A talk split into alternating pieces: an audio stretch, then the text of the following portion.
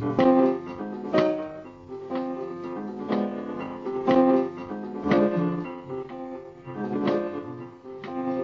right, ladies and gentlemen. And now I'm gonna introduce Radio Melamim. Melamim.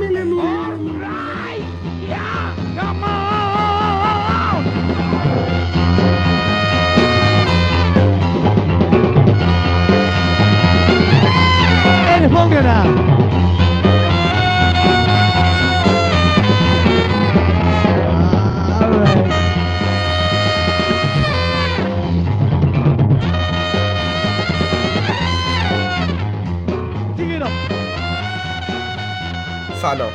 این هفته خبر مرگ ناگهانی دولارس اودریان به ما رسید و ما رو خیلی شوکه کرد. پس برنامه این هفته رو تقدیم می‌کنیم به خواننده جوان گروه محبوب کرنبریز که قسمتی از جوانی ما رو ساخته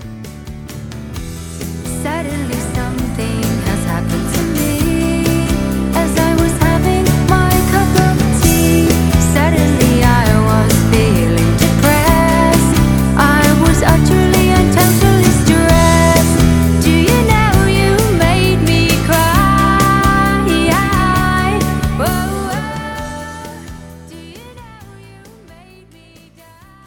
اصلا من نمی‌دونم چی افتاده به جونه آره، خواننده دوران جوونی ما. همه خواننده که دوست داریم. دارن دونه دونه آره. میمیرن. چرا آخه؟ این چه وضعشه؟ یعنی بعد از اون بندگان خود داد اون خواننده لینکین پارک اسمش چستر. آره چستر.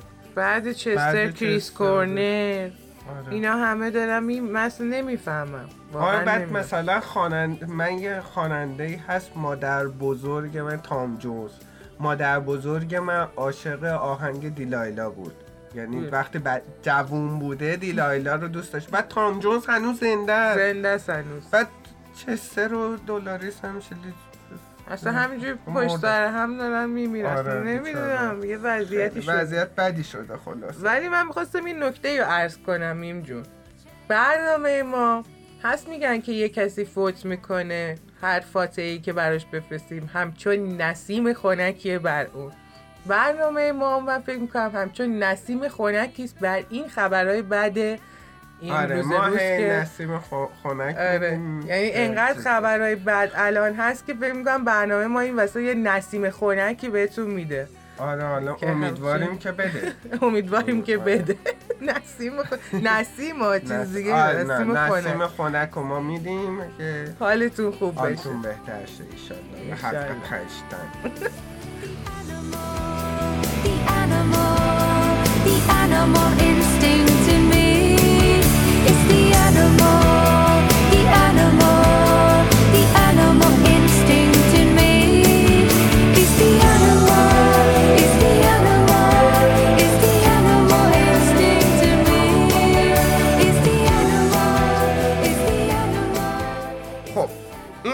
قسمت پنجم رادیو ملامیمه که قرار امروز بریم بالاخره تو مقدمه سه و اینکه و دیگه رفتیم تو موزیک های ایرانی هر آره چی دیگه. دیگه. خارجی گذاشته بودیم تموم شد داریم میریم تو ایرانیا حالا شاید خارجی هم بذاریم حالا. می‌ذاریم اون وسط ولی اینکه سورپرایزایی داریم اتفاقا تو ایرانیا شاید خیلی چیزا برای شما روشن بشه که تا حالا نمی‌دونستین آره یه سری چیزا قرار روشن بشه ببینیم که صدای من امروز هی میره.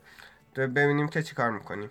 آره, آره. ببینیم که چیکار کنیم من اینجا می‌خواستم برنامه رو با جمله از سال علا شروع کنم براتون که میگن آسمان سینم را چون شمایی مشتری است باز کن دکان که وقت عاشقی است. به به به.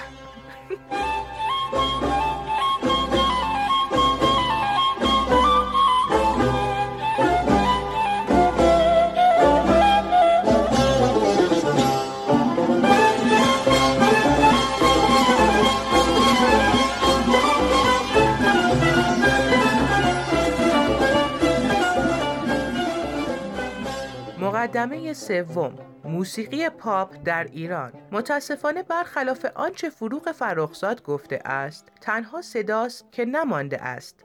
یعنی از گذشته موسیقی ایرانی از تصویر روی دیوارها تا سازها، نوشته ها، سنگ نوشته ها، کتاب های تاریخی همه و همه مانده است الا صدا. و من نمی‌دانم این صدا برای اینکه به قول فروغ فرخزاد بماند بدون یک سیستم ضبط صدا چطور می‌تواند بماند؟ به هر حال آنچه ما از تاریخ موسیقی ایران می‌دانیم این است که چیزی به نام خونیای باستانی ایرانی داشتیم که مثل بقیه چیزهایی که داشتیم و الان نداریم سه هزار سال سابقه داشته است. از هرودوت یونانی هم که نمی‌دانیم اگر نبود ما باید چه خاکی بر سرمان میریختیم؟ نوشته های زیادی دارد که موسیقی را در دوره امپراتوری پارسی توصیف کرده که همینجا از وی قدردانی می کنیم. اگر بخواهید می توانیم ثابت کنیم که اولین سیستم موزیکال خاورمیانه را هم داشتیم. منتها چون بیشتر حرسمان می‌گیرد و یاد این همه نداشته های امروزمان میافتیم ترجیح می دهم اصلا درباره آن حرف نزنیم.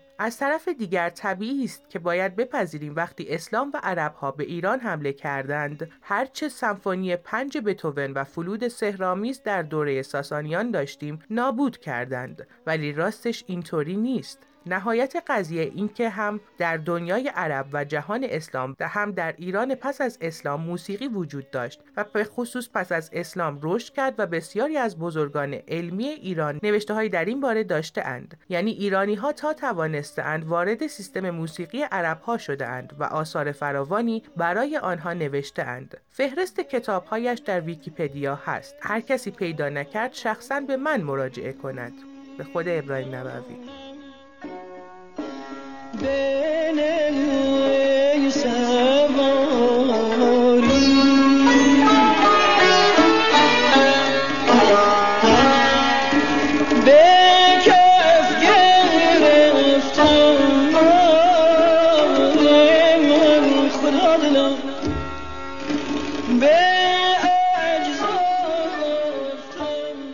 ریشه های موسیقی سنتی در ایران.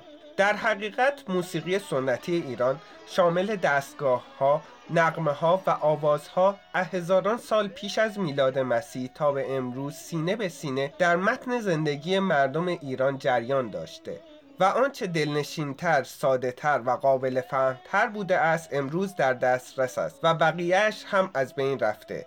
یا اگر بگردید و پیدا کنید چنان چیز جالبی هم نیست. بی خود وقت هدر داده اید کلا در موسیقی باستانی ایران سه نوع موسیقی وجود داشته است. آینی برای زمان نیایش بود موسیقی حماسی و بزن و بکش برای زمان جنگ یا موسیقی بزمی برای رقص و طرب و حال. موسیقی ردیف دستگاهی امروز ایران از دوره آقا علی اکبر فراهانی نوازنده تار دوره ناصرالدین شاه باقی مانده است که توسط میرزا تقیخان امیرکبیر برای نشر موسیقی ایران به دربار دعوت شد. آقا غلام حسین برادر آقا علی اکبر به دو پسر علی اکبر خان به نام های میرزا حسین قلی و میرزا عبدالله موسیقی سنتی را آموخت و آنچه از موسیقی باستان ایران امروز مورد استفاده تر و معروف تر است دستبندی موسیقی توسط این دو استاد در قالب مجموعه نواخته ها و آموزش هایشان است که به نام ردیف موسیقی نامیده می شود البته می شود توضیح داد که ردیف در واقع مجموعه ای از مثال های ملودیک موسیقی ایرانی است که تقریبا با واژه رپرتوار در موسیقی غربی هم معناست. رپرتوار همون چیزیه که در واقع نوتهایی که یک خواننده آماده می‌کنه و می‌ذاره جلوش از روش می‌خونه. یخ بابا. Thank you.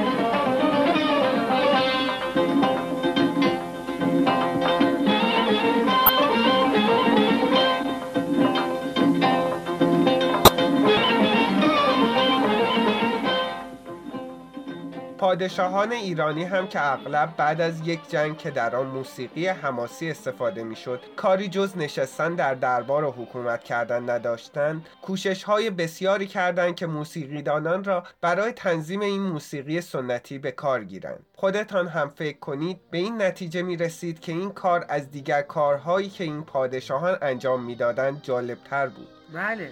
آره مثلا بابا. ناصرالدین شاه همین اقرب زلف کجه آره، با اونو این قمر ساخته. در تو اینه گفتی. آره. آره، ناصرالدین گفتم شاه یه اونو جا ساخته. شنیدم.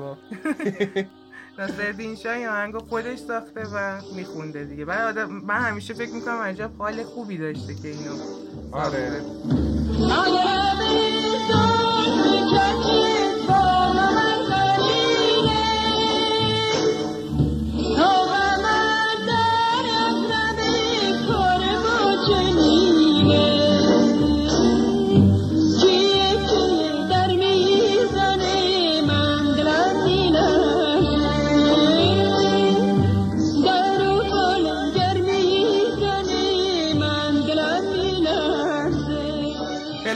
زحمات همه این استادان محترم و عزیز در اوایل دوره قاجار شد همان سیستم مقامی موسیقی ایران. یعنی سیستم ردیف دستگاهی که جای مقام های چندگانه را هفت دستگاه و پنج آواز گرفت.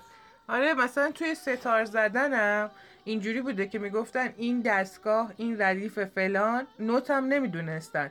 با همون دستگاه و ردیف می‌رفتن آره می‌زدن بعدها نوت وارد شد آره دیگه. بعدها نو... اومدن نوت اینو نمی‌دونم که کی سرچ کن بگیم آره. که کی این نوت رو وارد کرد یادم می‌دونم که یه کسی این نوت رو وارد کرد ولی کلا اینجوری بوده که رو ردیف فلان آقا بریم مثلا از اصفهان بریم تو چیز؟ معلوم شه تو کتاب نوشته نه دیگه،. نه نوشته. آره خوب خب، آره از اصفهان مثلا می‌رفتن تو ماهور اینا مثلا اینا رو می‌دونستن؟ رو سازشون می‌زدن. کلا رو این بالا پایینشون می‌کردن نوت نمی‌دونستن رو ردیف و خودشون ردیف اینا فقط آره. فقط اینو می‌دونستن مثلا همین الان مثلا برای دف زدن هم نوت وجود داره آره الان. اومده آره. ولی اون موقع نبوده آره خیلی از. پیرمردا و قدیمی که الان ستار می‌زنن و با خودشون تار می‌زنن و می‌خونن اینا هنوز که هنوز نوتشو نمی‌دونن آره. توی همون مقاما و اینا ردیفا و اینا استفاده می‌کنن آره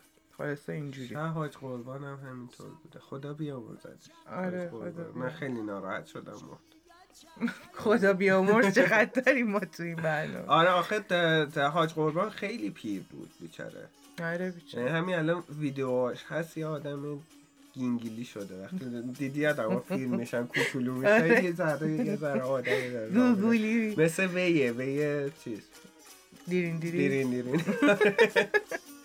اوکی. بریم در ادامه برنامه. بریم گل سنبول تربن چمن و بلبل قمدی که دیگر چهچه بلبل. به عشق گل گلشن شد از سر مست و قلم خواب یه هنگام نبو هنگام برو سوی گلستان. نظر کن به سر برگ درختان. به مرغان خوشلال لجان. موسیقی پاپ در ایران. موسیقی آمیانه یا پاپ فارسی در دوره قاجاریه وارد زندگی مردم ایران و شاید نخستین بار موسیقی آمیانه با ترانه های تصنیف سازان دوره انقلاب مشروطه و کنسرت هایی شنیده شد که در اغلب شهرهای ایران برگزار می شد. از این لحاظ به پیراهه نرفته ایم که اگر بگوییم موسیقی پاپ فارسی در سده 19 و در دوره قاجاریه زاده شد و بعدها با از راه رسیدن رادیو شتابان در ایران دوستدار و خواهان پیدا کرد. بازار موسیقی ایران پیش از درخشش ویگن در سالهای آغازین دهه 1950 در یک تازی خوانندگان موسیقی سنتی و نیمه سنتی همچون قمرالملوک وزیری بدیزادگان و غیره بود.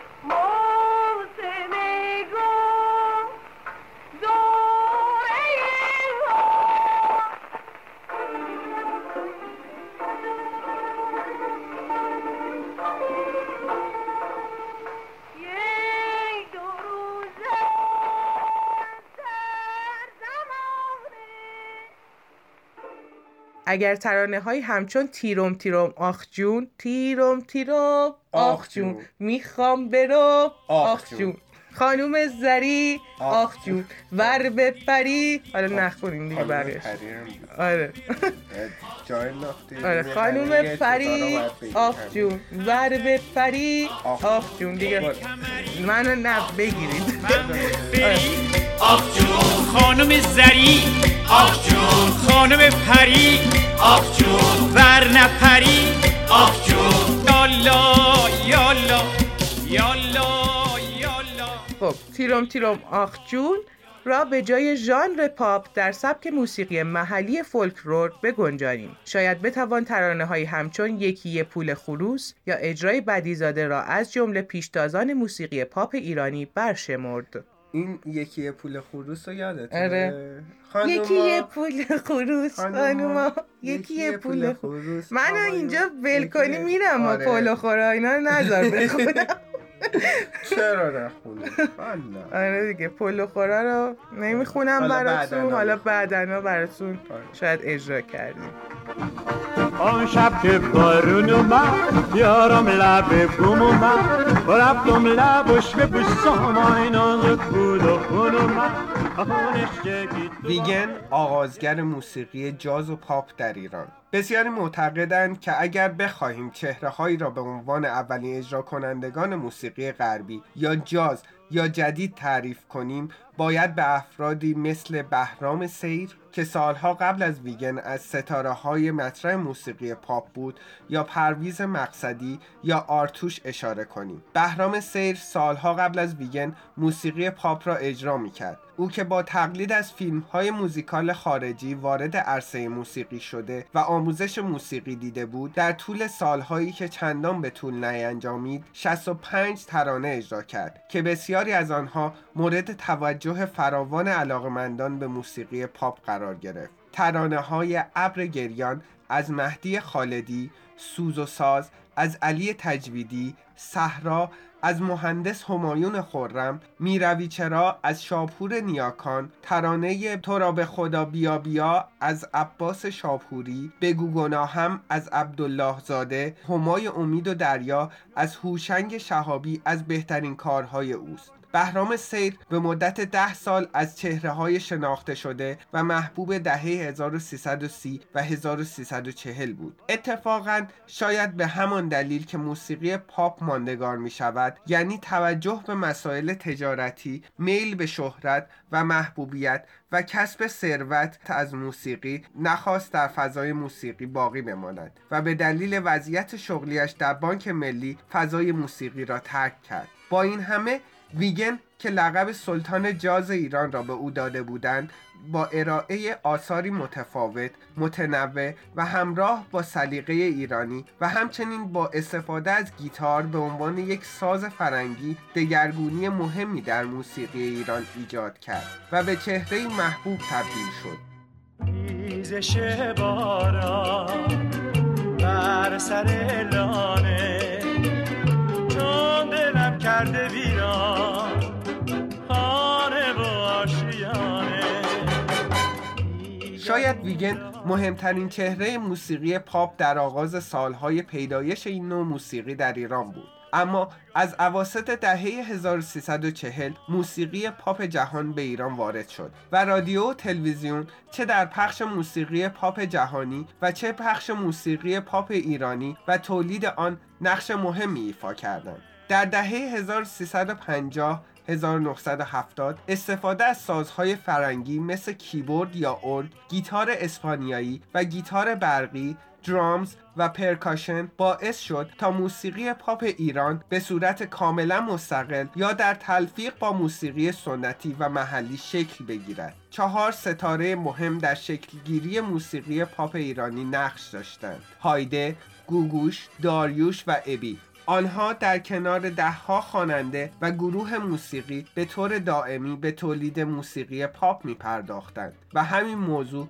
باعث شده بود موسیقی سنتی و محلی ایران که از نظر قنای موسیقی و سابقه تاریخی بسیار غنی بود همواره به حمایت ویژه رادیو برنامه گلها در انواع مختلف وزارت فرهنگ و هنر کانون پرورش فکری کودکان و نوجوانان جشن هنر شیراز و سایر سازمانهای دولتی نیازمند باشد. شاید مهمترین هنری که بدون حمایت از کمکهای دولتی و با تبدیل شدن به کالای تجاری به یک اقتصاد موفق تبدیل شده بود موسیقی پاپ بود. مرد سرگردانه این شهر همدمی گم گشته را جویم. قصه ها دارد دل تنگم. بشنو امشب قصه میگو آره دیگه این میگه که موسیقی پاپ رو اول چیز آورد؟ اول ویگن آورد. آره. خب بعد مثلا اون سبکی که میگه چیز یعنی پاپ کلاسیک ایرانیه. آره دقیقا پاپ کلاسیک ایرانیه. مثلا سبکای فرانک سیناترا اینا رو ویگن وارد کرد و از ویگن شروع میشه.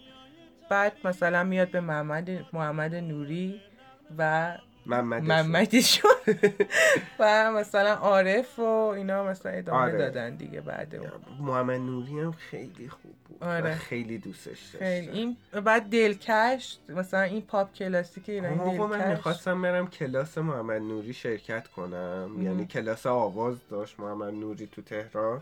ما جوون بودیم بچه بودیم سنی نداشت ما خواستیم شرکت کنیم پولشو نداشتم. هی پولشو نداشتم تا مرد خیالم راحت شد دیگه نرفتم. کلاس آواز شرکت کنم. آره دیگه راحت شد. آره بیچاره. خدا بیامرزدش. خیلی خوب بود. و من خدا رو شکر می‌کنم یکی از کنسرتاشو تونستم برم. یعنی یکی از آخرین. کنسرتاشو من تونستم برم. خیلی خوشحالم از اینکه تونستم. که کنسرت live محمد نوری رو برم. خیلی هم آدم ماه و نازنینی بود. خدا بیامرزدش خدا بیامرزتش. آره. بعد عرضم به خدمتتون که میگه مثلا هایده و ابی و گوگوش و اینا ابی زمان اون موقع زمان شاه زیاد معروف نبوده. آره. ابی بعد از انقلاب بیشتر معروف شده. ولی کلا آره دیگه میگه که اینا ادامه دهنده بودن ولی مثلا خب محسی بود همیرا بود گلپا بود اینا همه بودن که یعنی ایبی رو میشه گفتش پاپ دهه هشتاد ایرانه. آره بیا می‌تونیم بگیم پاپ دهه آره. 80 من آخه اون موقع هم خیلی آهنگای خوب خونده بود اما تا آره. معروف نشده بود آنچنان به حد داریوش. داریوش خیلی مردمی آره بود. داریوش خیلی معروف بود. مردمی بود. حتی ستار اومده بود. ستار زمانی که اومد گفتن اومده جای داریوش رو بگیره ولی بیشتر داریوش مردمی تر آخه ببین کلا هر کسی هم هم چیز می اومد هم شکل می اومد تقریبا با همون سبک می اومد می‌گفتم اومده جای فلانی رو آره. مثلا گفتن خوی مثلا- پا داریوشه برای خودش آره ببین مثلا فریدون فروغی هم که اومد گفتن فریدون فروغی اومده جای چیز رو بگیره فرهاد رو بگیره در آره. حالی که واقعا نه اصلا فریدون فروغی و نبود. فرهاد یه کاملا با هم متفاوتن آره و فرق متفاوتی. آره. خیلی همون فریدون فروغی هم من خیلی دوست. خیلی باحاله خیلی خوبه. آره بعد مهرپویا رو می‌خواستم راجبش صحبت بکنم. مهرپویا هم, هم دوره مثلا ویگن و محمد نوری و اینا بود که موسیقی تلفیقی از هند آورد. آره. یعنی با سیتار شروع کرد موزیک وارد موزیک پاپ ما کرد. اصلا یه چیز عجیبیه که من حتما تو این برنامه یک ترک از مهرپویا می‌ذارم که تلفیقی های بسیار زیبایی داره. آره. خیلی تو قشنگ مثلا. آره و می‌تونیم آره. بگیم که موسیقی تلفیقی بسیار خوبی داشتیم تو از قبیله لیلی من از قبیله مجنون تو از سپیده و نوری من از شقایق پرخون به پایان قسمت پنجم از رادیو ملامیم رسیدیم و پایان قسمت اول مقدمه سوم. آره از کتاب آوازهای زیرزمین. ما, ما وسط این قسمت یه جای صحبت کردیم درباره تبدیل به نوت کردن موسیقی سنتی ایران که قرار شد سرچ کنیم بعد از سرچ به این نتیجه رسیدیم. که میرزا عبدالله ردیفا رو پیدا کرده. بعد کل... کلونل علی نقی وزیری پارتیتوش رو نوشته یعنی تبدیل به نوتش کرده. و مرحوم ابوالحسن صبا هم گوشه ها رو رفته تو شهرهای مختلف ایران پیدا کرده و اونا رو تبدیل به نوت کرده. بله. آره. و در نهایت تشکر می‌کنیم از کسانی که برنامه ما رو حمایت می‌کنن گوش میدن به دوستاشون معرفی می‌کنن. ما رو می‌تونین توی کانال تلگرام و دیگه کجا؟ در ساوند کلاود و همچنین توی آیتیونز پادکست آیتیونز پیدا بکنین و همچنین آهنگ هم ما توی کانالمون آهنگ های برنامه رو می‌ذاریم رو راحت می‌تونین دانلود کنین و کل آهنگ رو گوش بدین با خیال راحت. در نهایت عرض کنم که این جانب میم آبدی به همراه ملینا اخگر. امیدواریم که از این برنامه لذت برده باشید. تا یه برنامه دیگه و یه رادیو ملامیم دیگه خدا, خدا نگهدار. نگهدار.